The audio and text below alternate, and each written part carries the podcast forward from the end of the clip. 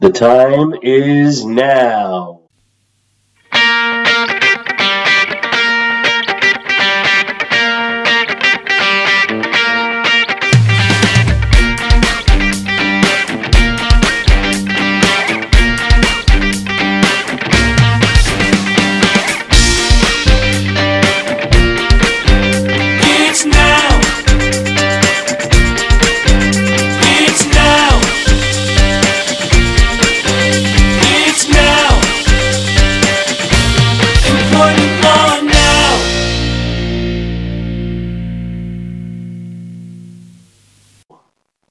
Volume 5, Episode 96. This is Employment Law Now. I am Mike Schmidt, your host still of the podcast, and the Vice Chair of the Labor and Employment Department here at Cozen O'Connor. Uh, lots of stuff going on these days. We are in the middle of May. It's hard to believe, but here we are in the middle of May. I don't know who thought 2021 was going to be a slower year than 2020, but it's not. Lots of things going on, and a few things I want to talk to you about today. In particular, I want to talk to you about two significant cases worth watching, as well as two separate legislation and regulatory developments that have occurred. And then finally, I want to talk a little bit about what the CDC just did last week about masks or lack thereof. So let's get right to it and talk first about two cases that I think are worth watching. The first one deals with how the United States Supreme Court might look at social media and off duty activities and the ability of employers to regulate either.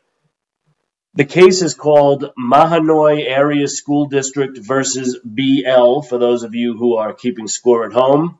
This particular case doesn't have to do with private employers, but I'll get to that in a moment. This particular case has to do with public schools and the First Amendment and the right to free speech under the First Amendment. Again, not things that most employers, particularly private employers, have to deal with. But this case, I think, really goes to the heart of where we are in 2021 with the blurred lines between our personal lives and our work lives, or in this case, one's school life. Life. And the fact that we are 24 7 having access to social media and social networking sites and the ability of social media to reach significant masses. In this case, the question was Can a school punish a student cheerleader because of speech that she made online but off campus and away from school, even though it might relate to or supposedly affect school order, so to speak. For those who are familiar with this particular area of the law, you will remember that back in 1969, a long time ago, the Supreme Court ruled that kids do have a First Amendment right at school unless the particular speech is deemed by the school to be reasonably likely to cause disruptions in the school, a rather broad and some would say vague standard. Fast forward to 2021, and in this case, you have a 14 year old high school cheerleader in Pennsylvania who didn't get to go and get promoted from the JV team to the varsity cheerleading team. And she was frustrated and posted a selfie online, not only giving the finger to the camera, but using the F word to direct it at the school, at softball generally, at the cheer team, and a couple of other things. The school found that posting to be disruptive and suspended her for the rest of the term. The lower court, after a lawsuit was filed by the cheerleader, the lower court agreed with the student that public officials cannot regulate off campus speech. There simply is not enough of a tie to the school itself. And the case made its way up to the Supreme Court, and the Supreme Court agreed to hear this case and just recently held oral argument. So it's an interesting question. How will the court adopt today's customs and mores and social media realities and apply it to the traditional platforms um, of speech and speech in the school, or as we might want to extend it, speech in the workplace? You want to balance the rights of people to engage in lawful activities or the rights to engage in lawful speech, while on the other hand, there is a recognized interest in promoting decorum in schools or for businesses to have the right to promote decorum in their workplace. It's very likely that the Supreme Court is not going to issue a very broad, overreaching decision, and it just may be that the Supreme Court issues a very narrow ruling under the limited circumstances of this particular case and involving public schools. But it will be an interesting decision to watch to see if there are any clues in the majority opinion or if there's a dissenting opinion in that opinion as to how the current justices of the Supreme Court view this very important issue because we are going to be continued to be faced with social justice causes. Again, the blurred line between our personal lives and our professional lives. And even though this case, again, just deals with school and school related conduct, we might want to look for clues as to how the justices might view this kind of issue when it gets a case that does specifically involve a private employer and a private workplace. How much can an employer regulate what an individual employee is saying and doing off work time and off work premises? We expect to get a decision from the Supreme Court in this case, Mahanoy Area School District versus BL, sometime by the end of June. So keep your ears and eyes open, and we will certainly keep you updated on that case. The second case I wanted to talk about, and back a little closer to home when it comes to employment and certainly COVID 19, who, who still isn't talking about COVID 19. Um, and this is a question that's been debated quite frequently over the past year, and one that we've talked a little bit about on this podcast. Can employees sue employers if they contract COVID 19 at work? We have talked about how in virtually all states, the workers' compensation bar provides some immunity to employers against negligent suits. In other words, workers' compensation as a program serves to provide easy and quick access to employees to get workers' compensation benefits without really having to prove fault and go through uh, extensive and expensive lawsuits. Uh, and that's in lieu of filing a negligence lawsuit alleging that the employer acted negligently in causing your injury. So again, generally, the workers' compensation program bars negligence actions, uh, and the only way really that we're seeing employees try to get around the workers' compensation programs is to allege some intentional act or gross negligence or recklessness on the part of employers in not meeting their duty of care. Every state has a different workers' compensation program, so what the standard is and how much above negligence an individual would have to show to be able to get around the workers' compensation bar, you need to look at the jurisdiction in which you are operating. But the other interesting part of this is okay, that just applies to employees trying to sue employers. What about third parties? Well, even before the pandemic, in the workers' compensation world, the workers' compensation program did not necessarily preclude third parties from suing the employer. For example, a subcontractor that got injured at a work site. They were not necessarily barred under the workers' compensation program in most states. But what happens if the third party here is very closely associated with an employee of the company? That's the next question. And that's the next question in this COVID 19 context. What happens when you're dealing with a spouse of an employee?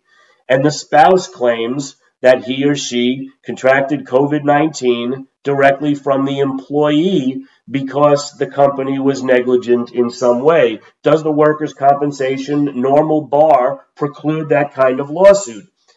Now, at least one federal judge has decided not to find an exception to the normal workers' compensation bar. In other words, the workers' compensation bar, this federal judge has just proclaimed, should extend as well to the spouses of employees, at least under that state's workers' compensation program.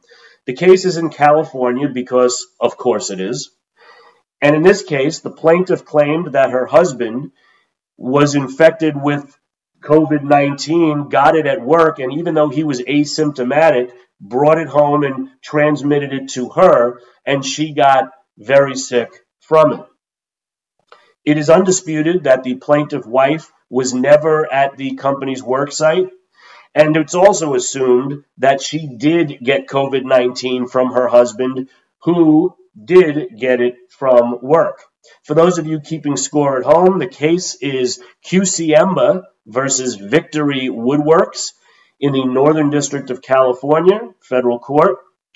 Here, the court granted a pre answer motion to dismiss and dismissed the entire case early, making two significant rulings. Number one, that the California Workers' Compensation Program does extend to claims that a spouse got COVID 19 through direct contact with the company's employee, her husband. But separately, and the court went further than just dealing with the case from a workers' compensation perspective. Separately, the court said that the duty to provide a safe workplace to employees does not extend to non employees who contract the infection away from the premises. Let me say that again. The court found that the separate duty to provide a safe workplace to employees does not extend to non employees of the company who contract the infection away from the premises. And so, putting aside workers' compensation, because this plaintiff's spouse is a non employee, and because she contracted the infection away from the premises, there would be no separate duty that was breached vis-a-vis the plaintiff's spouse here. What's interesting is that that might not apply to all kinds of third-party non-employees who do contract something like COVID-19 at the premises. Maybe they were at work that particular day with the spouse or with somebody else. Maybe it was a vendor. Maybe it was a customer who did contract. So it's interesting whether this particular limitation truly does and literally does only apply to non employees who contract the infection away from the premises.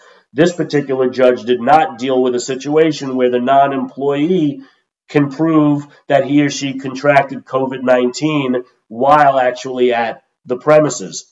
So it's going to be interesting because we will absolutely continue to see this kind of fact pattern arise in other states and we'll want to keep a watch as to how other judges around the country are dealing with the issue, both in terms of their workers' compensation programs as well as from general principles of negligence and negligence law.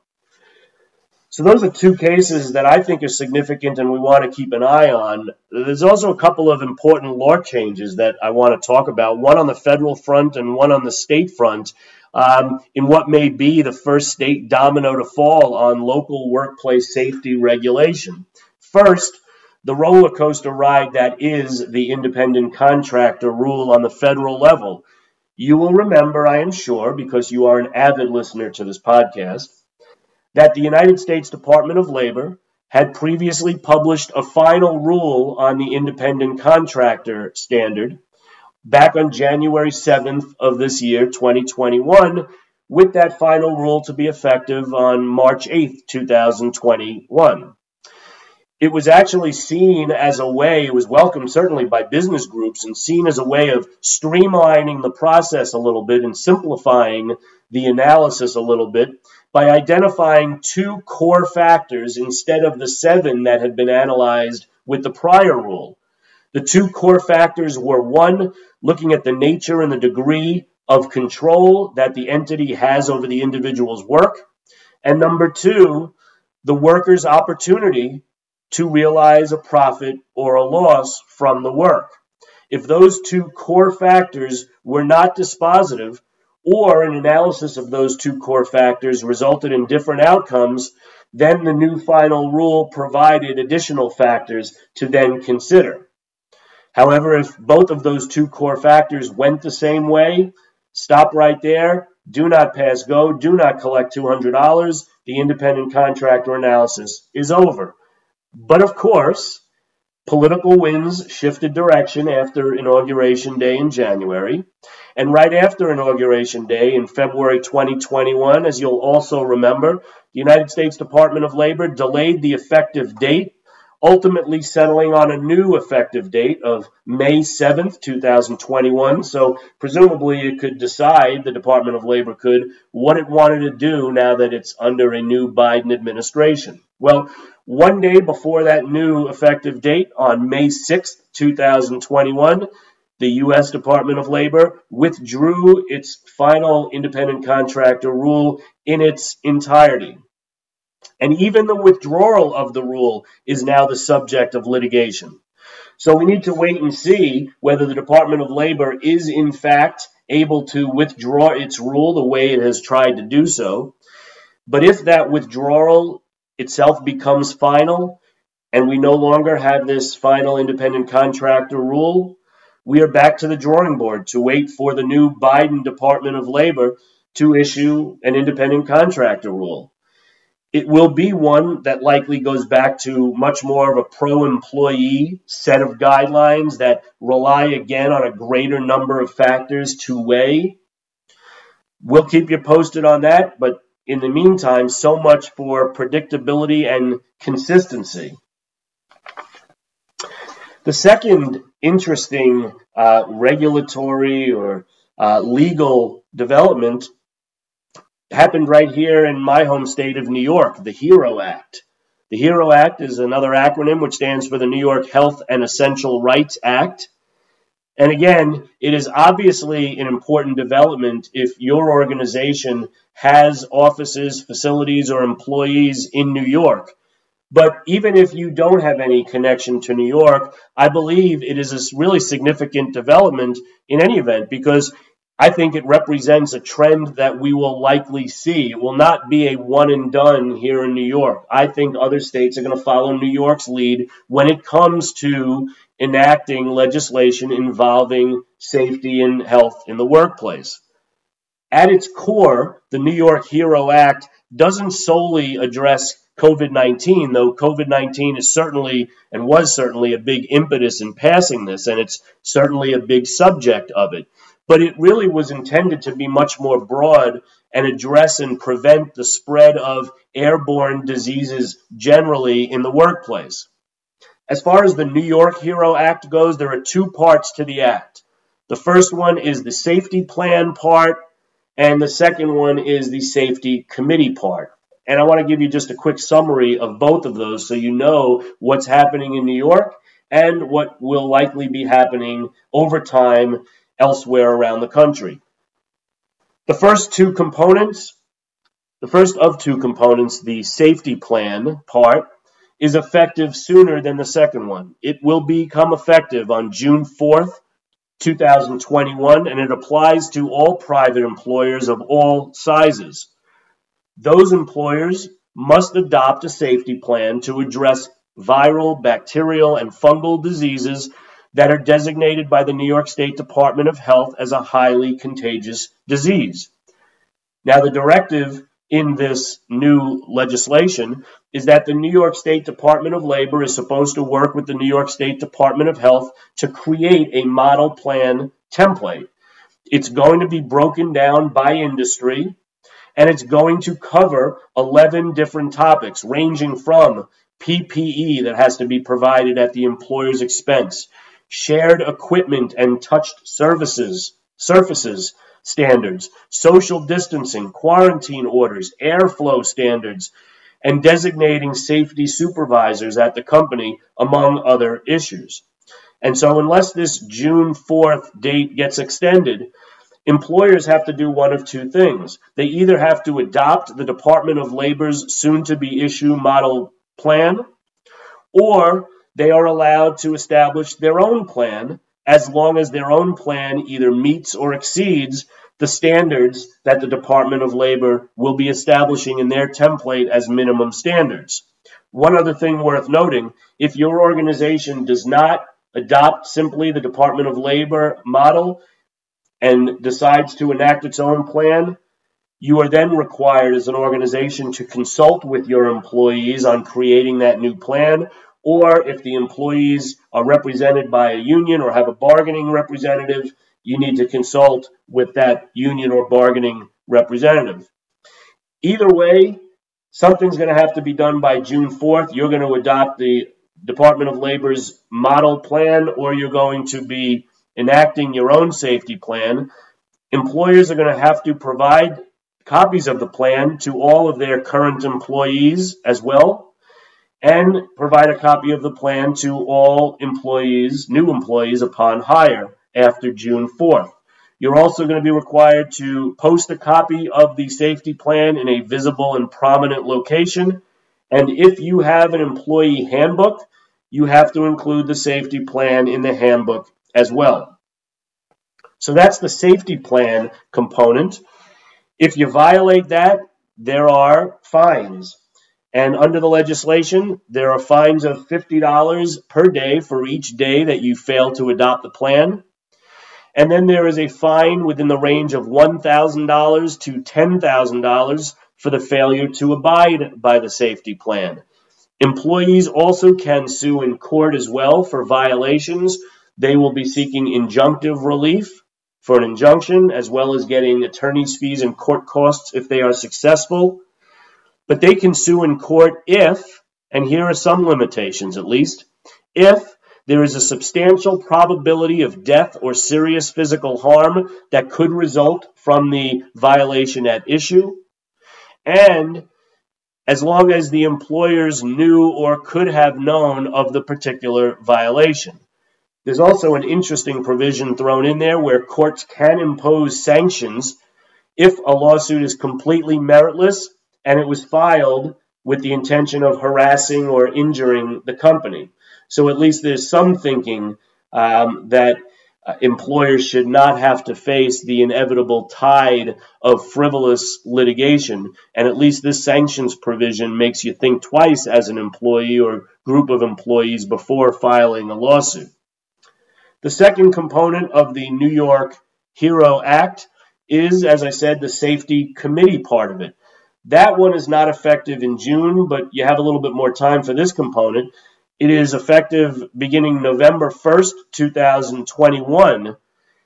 And this one applies to all private employers, however, with 10 or more employees. And the requirement is that the organization needs to allow employees to establish a safety committee at the company.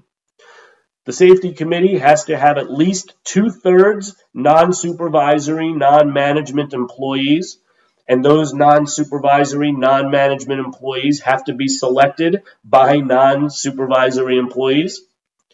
The safety committee has to be co chaired by two individuals, one of whom is an employer representative, the other of whom is a non supervisory employee. And this safety committee is designed specifically to address a myriad of issues, including raising concerns that the employer must consider and address when it comes to health and safety in the workplace, reviewing the employer's safety policy, participating in any government site visit or inspection dealing with health or safety in the workplace, and there are others. There is also no retaliation allowed for anybody raising a concern that either the safety plan component was not followed or the safety committee component was not followed. And again, it is likely that New York is just going to be leading the way here and that it will not be the last state to touch on this kind of issue and try to enact legislation dealing with um, health and safety in the workplace. I will note um, one other thing here. It is very likely that there's going to be litigation, as there always is, um, addressing this new New York HERO Act. and particularly the safety committee component of it. The question being whether that aspect of the HERO Act is actually preempted by the National Labor Relations Act to the extent that the employer is being obligated to deal with employees and specifically the Employee Safety Committee, whether that is something that is preempted by the National Labor Relations Act. Uh, there's also going to be uh, some interesting developments, I think, uh, as to whether any part of this HERO Act is preempted federally by OSHA as well. So keep an eye on this, not only from the actual New York HERO Act perspective and whether there are changes to this or any modifications to this between now and June 4th or between now and November 1st, but also around the country where you're operating your business to see if other states follow. Lastly, I have to mention, of course, the CDC's latest update from last Thursday, May 13th, where the CDC, I think it's fair to say, surprised many people by updating its guidance and saying that uh, it's no longer needed for individuals to wear masks or to engage in social distancing indoors if they are fully vaccinated. If they are fully vaccinated. Couple of caveats here. One, the CDC's new guidance specifically refers to the fact that it might not apply if a state or local directive already exists and continues to exist on the mask issue. So, already since Thursday, you've had some states around the country say that they are going to follow this new CDC guidance and no longer require that masks be worn or that social distancing be had indoors for fully vaccinated individuals. For example, Michigan, Pennsylvania, Nevada, Connecticut, they've all come out and quickly said that they will follow this new CDC guidance. But there are other states that have said, whoa, let's pump the brakes a little bit, not so fast. We want to review the medical part of this, or we think that we are in a particular urban uh, environment where people are coming close to each other. We've got a lot of restaurants and bars. We're not so rural where people are spaced out. So we need time before we're ready to enact a no mask, no social distancing initiative. States like New York and New Jersey, for example, where the governors of both of those states said, we're not ready to follow it just yet. I suspect we will hear in the coming days and the coming weeks more states, maybe even including New York and New Jersey, coming around and saying we will follow the CDC's latest update. But until then, make sure you check, again, as I always say, in the jurisdiction where you are operating your business or have employees to see whether the mask, the social distance, or the other COVID 19 protocols that have been in place continue to apply or whether those jurisdictions now exclusively follow the CDC's latest guidance. So continue to wait as well to see developments as they continue over the next few days, next few weeks uh, on this issue as well. So, wow, we covered a lot here in under a half hour. As always, I really appreciate you listening to the podcast. I will continue to do my best to bring you all the latest developments, the latest trends, whether it's COVID 19 or more generally when it comes to employment law. Until the next time, I hope you, your colleagues, and your families all continue to stay safe and healthy, and I hope all of your labor is productive.